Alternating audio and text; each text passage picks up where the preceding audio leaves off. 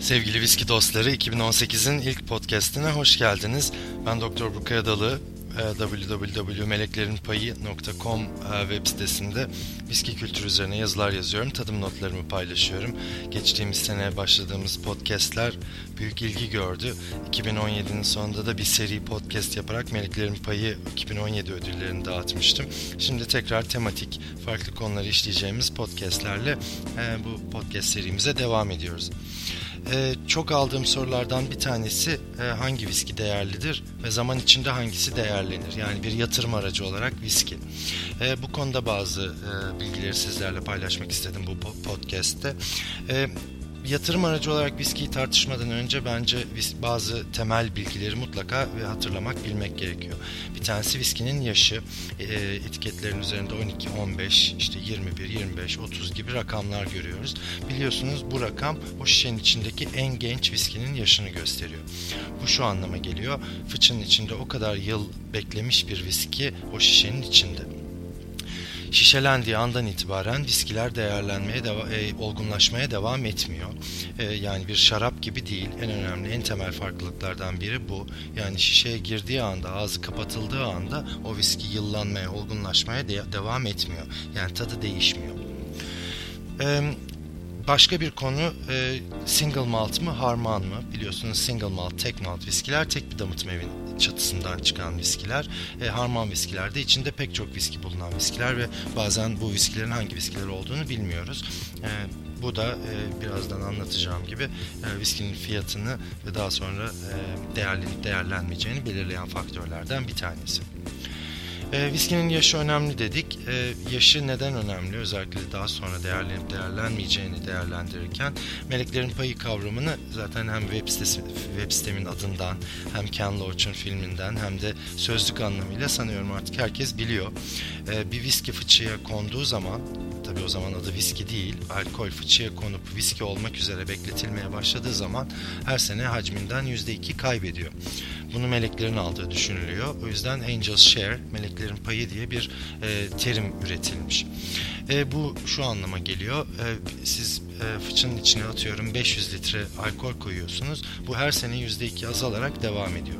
Bunu 50 yıl içinde e, çarpın faiz hesabı yapacak şekilde her sene %2 azalacak şekilde e, çok büyük bir kısmını e, kaybetmiş oluyorsunuz fıçının içindeki volümün. O yüzden e, mesela 3 sene sonra e, o fıçıyı açıp şişelemeye kalksaydınız belki 400 şişe elde edecektiniz ama 40 yıl beklediğiniz için o fıçıdan ancak 100-120 e, şişe çıkabiliyor. E, tabii bu da e, fiyatları etkileyebiliyor. E, bu temel bilgilerle e, öncelikle e, bana en sık gelen sorulardan biri olan Instagram'dan da sürekli fotoğraflar geliyor. E, Twitter'dan, Instagram'dan, takipçilerimden.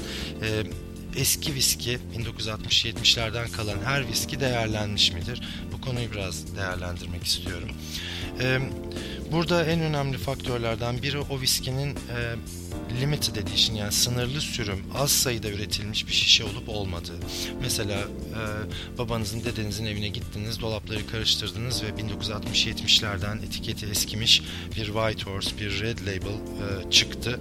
E, bu değerlenmiş midir sorusunun cevabı çoğu zaman hayır oluyor. Çünkü bunlar çok çok e, fazla sayıda üretilmiş şişeler ve dünyada da pek çok sayıda bulunabiliyorlar. O yüzden 1960-70'ten kalmış olmalarına rağmen şu anda çok para eden şişeler değil. O yüzden e, ben de bu tip sorular geldiğinde e, çoğu zaman hani bence satmakla uğraşmayın. E, manevi değeri daha yüksek e, veya açmak istiyorsanız açın, e, tadını çıkarın diyorum. Hatta e, böyle viskilerde e, yeni bir viskiyle mesela yeni bir Johnny Walker Red Label'la karşılaştırarak yıllar içinde 40 yıl içinde Red Label tadında bir değişiklik olmuş muyu e, değerlendirmek e, o şişenin maddi değerinden çok çok çok çok daha önemli. Yalnızca viski için değil pek çok e, ürün için geçerli bir kural. Bir ürün ne kadar az üretilirse, ne kadar sınırlı üretimse o kadar değerli olur ve yıllar içinde de değerlenme olasılığı yüksektir. Viskide de bu aynı şekilde.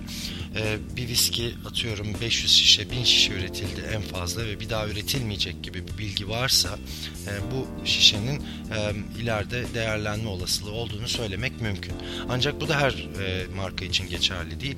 E, viski için değerlenecek viskiyi bilmek, yatırım yapabilmek için e, aynı borsa takip eder gibi sektörü çok yakından takip etmeniz e, gerekebiliyor. Bazen bir marka mesela bu ekspresyonumu artık üretmeyeceğim şeklinde bir bilgi sunabiliyor ve bir anda e, düne kadar iki güne iki gün öncesine kadar her yerde bulunabilen bir viskiyi artık bir daha bulamayacağımız e, anlamına geliyor ve o şişenin değeri artabiliyor. Viskilerin değerlenmesini sağlayan e, önemli faktörlerden bir tanesi de damıtım evinin kapatılması. E, tabii bu şu anlama geliyor. O damıtım evinden o markayla artık bir viski çıkmayacak. E, bugün mesela Brora gibi markaların bu kadar e, ilgi görmesinin önemli sebeplerinden bir tanesi bu. O damıtım evi artık çalışmıyor ve orada üretilmiş viskiler tabii şu anda e, fıçılanmış ve beklemekte olan e, viskiler var. Ancak tekrar üretilmeyeceği için o damıtım evinden çıkan o markayla çıkan bir viskinin değerlenme olasılığı e, çok daha fazla. Bunun en önemli örneklerinden bir tanesi Japon damıtım evi Karuizawa. 1980'lerde e, çalışmakta olan bir damıtım evi oldukça da ucuz fiyatları 30-40 dolarlara şişeleri satılan Karuyzavalar e, bir süre sonra damıtım evi kapanınca bulunmaz hale geliyor.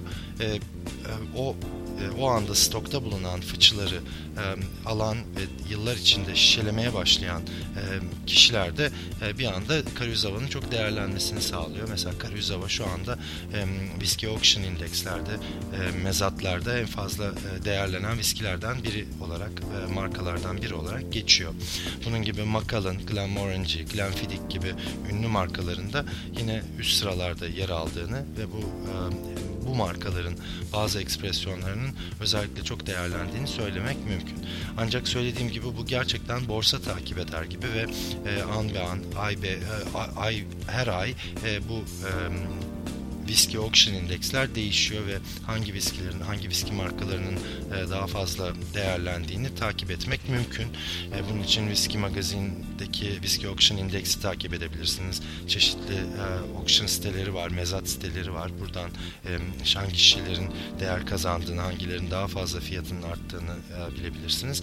Bu dediğim gibi tamamen çok yakın takiple takip edebileceğiniz e, bir konu. Ben e, mesela viskiyi yatırım aracı olarak görmediğim için kendim böyle bir kişisel tercih. Mesela bir şişeyi özellikle alıp bunu 20 yıl sonra daha şu şu fiyata satma ihtimalim var şeklinde bir şeyim yok. Yani şu anda söylediklerim size tamamen teorik bilgi. E, tabii benim için özel şişeler var, aç, açmadığım şişeler var. Ancak bu e, viski yatırımcısı olduğum anlamına gelmiyor. Ee, dikkat edilmesi gereken önemli noktalardan bir tanesi de viski yatırımcısı olmaya karar verdiyseniz nerede olduğunuz. Ee, Türkiye'de şu anda 150-200 ekspresyon e, bulunuyor ve bunların e, hiçbiri e, viski yatırımı yapılabilecek collectible, e, koleksiyona uygun kategoride viskiler değil. Hepsi çok sayıda üretilen, dünyanın pek çok yerinde bulunabilen viskiler. E, bu yüzden eğer bu yola baş koyduysanız eğer viski yatırımı yapmak istiyorsanız mutlaka yurt dışında bağlantılarınız olması lazım. Yurt dışındaki mezat sitelerini takip ediyor olmanız lazım. Çünkü e, Türkiye'deki sınırlı sayıda viskiyle bu tip bir yatırım yapmak çok e, mümkün değil. E, tabii bu şu anlamına geliyor. Yurt dışında da e, o viskileri aldığınız zaman saklayacak bir yeriniz olması gerekiyor. Çünkü Türkiye'ye e, biliyorsunuz online olarak getirtmeniz mümkün değil o veya kargo ile getirtmeniz mümkün değil o değerli şişeleri. O yüzden yurt dışında bir adresiniz varsa çok sık yurt dışına gidip geliyorsanız e, bunu e, düşünebilirsiniz. Ancak e, sadece Türkiye'deyim, yurt dışına gidip gelmiyorum, e, fazla da viskiye e, erişimim yok diyorsanız viski yatırımı e, çok e, doğru bir e, yatırım aracı değil bence. Yatırım yapılacak viskileri seçerken önemli bir noktada e, marka değil ekspresyona dikkat etmek. E, Macallan'ın mesela e, şu anda çok değerlendiğini, e, auction indeksinin yüksek olduğunu, mezatlarda yüksek fiyatlarda satıldığını e, söylüyoruz, biliyoruz. Ancak bu her Macallan için geçerli değil. Şu anda gidip herhangi bir marketten alabileceğiniz Macallan Fine Oak 12'yi e, 20 yıl, 30 yıl, 40 yılda bekletseniz çok fazla değerlenmeyeceğini söyleyebilirim. Ancak sınırlı üretim bir Macallan'sa veya Macallan bir anda e, mesela 50 yıllık bir şişe çıkarıyorum derse e, bu zaten çok yüksek fiyatlı bir viski olacaktır. Bunun da zaman içinde değerlenme olasılığı çok daha yüksek. E, zaten e, şu anda dünya viski rekorlarına da baktığımızda e, işte Macallan e, çok büyük rakamlara satılan e, 400 işte 300-400 e, bin poundluk fiyatlara satılan şişelerden bahsediyoruz. E, böyle viskiler e, yalnızca çok nadir ekspresyonlarda e, gördüğümüz e, şey özellikler. Yani yalnızca markaya takılmayın lütfen. Ekspresyon da burada e, çok çok önemli. Her pahalı viski zaman içinde değerlenir mi? Bu sorunun cevabı da hayır. Ee, mesela bir örnek olarak Johnny Walker Blue Label'ı verebiliriz. Yüksek fiyatlı bir viski. Ee, oldukça nadir e, single maltların bir harmanı olduğu söyleniyor. Ee, dünyada da e, genel olarak lüks kategorisinde, super premium, premium kategorisinde e, geçen yüksek fiyatlı bir viski. Ancak dünyanın her yerinde bulunduğu için şu anda standart bir Blue Label şişesini alıp e, kenara koysanız bunun değerlenme olasılığı çok yüksek değil. Ancak Blue Label zaman zaman zaman e, çok özel farklı e, sürümler sürebiliyor e, piyasaya. E, fark e, mesela özel bir şişe yapabiliyor veya işte kristal bir şişeye koyuyor veya farklı içinde Brora olan Blue Label diyor. E, böyle özellikli bir e, şişe olduğu zaman e, değerlenme olasılığı e, çok daha yüksek standart bir e, Blue Label'a göre. E, o yüzden bir viskinin şu anda pahalı olmuş, e, pahalı olması zaman içinde de değerlenecek 3 katına 5 katına çıkacak anlamına gelmeyebiliyor. Bu konuya da e, dikkat etmek e, önemli. Yatırım yapılacak e, ekspresyonu belirlediniz, e, yurt dışından bir şekilde elde ettiniz. E, o viski şu anda elinizde. E, bu viski e, zaman içinde değerlenecek. Öncelikle bunun kısa vadeli bir yatırım olmadığını da bilmeniz gerekiyor. E, bir iki sene içinde ben bunu üç katına beş katına satarım gibi düşünmek e, çok doğru değil. Kısa vadeli düşünmemek gerekiyor. E, bekleme politikası e, viski yatırımında da önemli. E, beklendiği zaman e, fiyatın yükselme olasılığı daha yüksek. E, tabii burada da yine takip etmek önemli. Eğer e, o markanın e, indeksi düşüyorsa çok fazla yüksek fiyatlarla gitmiyorsa e, belki elinizden çıkarmayı düşünebilirsiniz. Dediğim gibi burada tamamen e, borsa kuralları e, işliyor ve e, neyin nasıl değerleneceğini bilmek için e, sektörde çok yakından e, takip etmek gerekiyor. Ama şişenizi aldınız bir şekilde yurt dışında e, bir yerde saklıyorsunuz veya e, yanınızda getirdiniz. E, Türkiye'de yanınızda duruyor viski. Bu viski nasıl saklanacak? Bu da önemli bir konu. E, bu konuya çok ayrıntılı girmek istemiyorum çünkü daha önceki yazılarımda da çok bahsetmiştim. E, özellikle mantar kapaklı şişelerde, e, mantarlı şişelerde e, kesinlikle yatık durmaması gerekiyor. Çünkü çok kısa bir sürede e, mantar bozulabiliyor ve viskinin tadı değişebiliyor. E, ağzının iyi kapalı olması gerekiyor. E, çoğu viski artık e, jelatinle, özel şeylerle kapatılıyor ağızları ama e, özel bir viskiniz varsa e, bir e, stretch filmle ağzını kapatıp hava almamasını sağlamak da e, bir, bir seçenek. E, eğer özel bir şişe ise kutusunu saklamanız önemli. E, bu bütün koleksiyonerlerin bildiği bir kuraldır. Bu oyuncak koleksiyoneri de olsanız başka bir işte action figure koleksiyonda koleksiyoneri de olsanız e, biliyorsunuz ne kadar aldığınız günkü e, orijinalliğini de koruyabilirseniz e, fiyat o kadar e, yüksek oluyor. O yüzden şişeleri korumak önemli. E, tabii e, şarap kadar e, e, değişen bir sıvı değil viski. O yüzden özel olarak özel kavlarda bekletmek falan gibi bir şey söz konusu değil. Ancak güneş almayan, e, ısı, ısısı çok değişmeyen, çok yüksek ısıda olmayan bir noktada e, viskinizi saklamanız mümkün.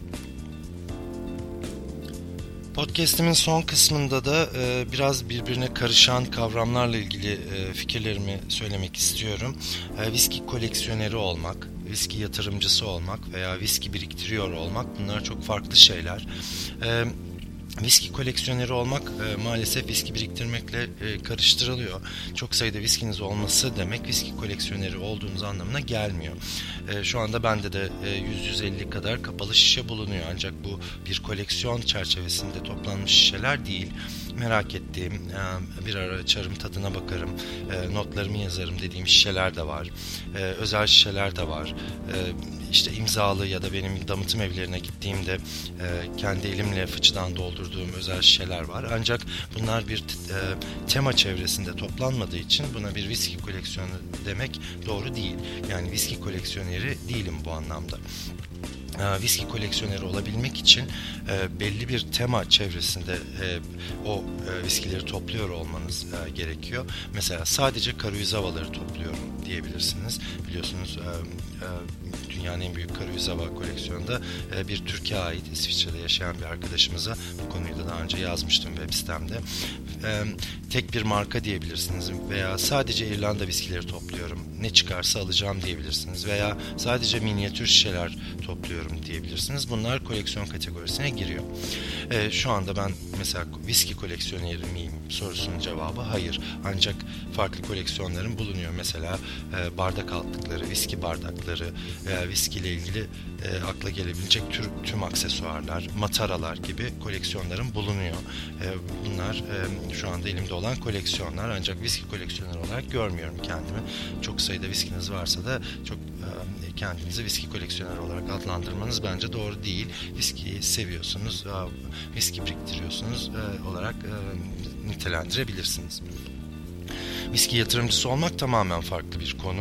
E, bu burada az viski çok viskinin tabii ki bir karşılığı yok. E, belki de e, işte belli bir miktar paranız var ve bunun tamamını tek bir şişeye yatırdınız. Bu durumda viski yatırımcısı e, ol, olabiliyorsunuz. E, elinizde 10, 20, 100, 50 işte 500 şişe olması çok önemli değil. Eğer bir viskiyi, bir şişeyi yatırım amaçlı aldıysanız bu viski yatırımcısı olduğunuz anlamına geliyor. E, verdiğim bilgiler umarım e, e, faydalı olmuştur. E, bu çok yeni bir konu viski yatırımcılığı konusu. Son yıllarda çok çok e, konuşulan konulardan bir tanesi. E, sürekli de her gün e, işte yeni viskilerle ilgili haberler görüyoruz. Yüksek fiyatlara giden viskiler görüyoruz. O, o yüzden e, viski koleksiyonerliği, viski yatırımcılığı konularının iyi bilinmesi gerektiğini düşünüyorum. E, sizin de sormak istediğiniz bir şey olursa, önerileriniz, yorumlarınız olursa her zaman Meleklerin Alt Payı Instagram hesabımdan veya Twitter hesabımdan veya info.meleklerinpayı.com e, mail adresinden bana ulaşabilirsiniz veya web sitemin iletişim bölümüne e, bir soru veya yorum bırakabilirsiniz. E, bazen bu konularla ilgili e, kendi aramızda da gruplarımızda konuşuyoruz. Facebook'ta bir grubumuz var biliyorsunuz. Viski tutkunları. E, şu anda dünyada en fazla üyeye sahip viski tutkunlarından bir tanesi. Oldukça da e, etkileşimli, etkileşimi yüksek bir grup. E, oraya e, paylaşacağınız e, bir viskinin yani değerini sormanız, işte e, o konuda e, diğer viski tutkun, tutkunlarından e, fikir almanız da e, mümkün. E, böyle bir interaksiyonu da e, mümkün kılıyor viski tutkunları. Beni dinlediğiniz için çok çok teşekkür ediyorum. Ee, biraz uzun bir podcast oldu ama e, umarım e, faydalı olmuştur. E, kendinize iyi bakın. Slançıva.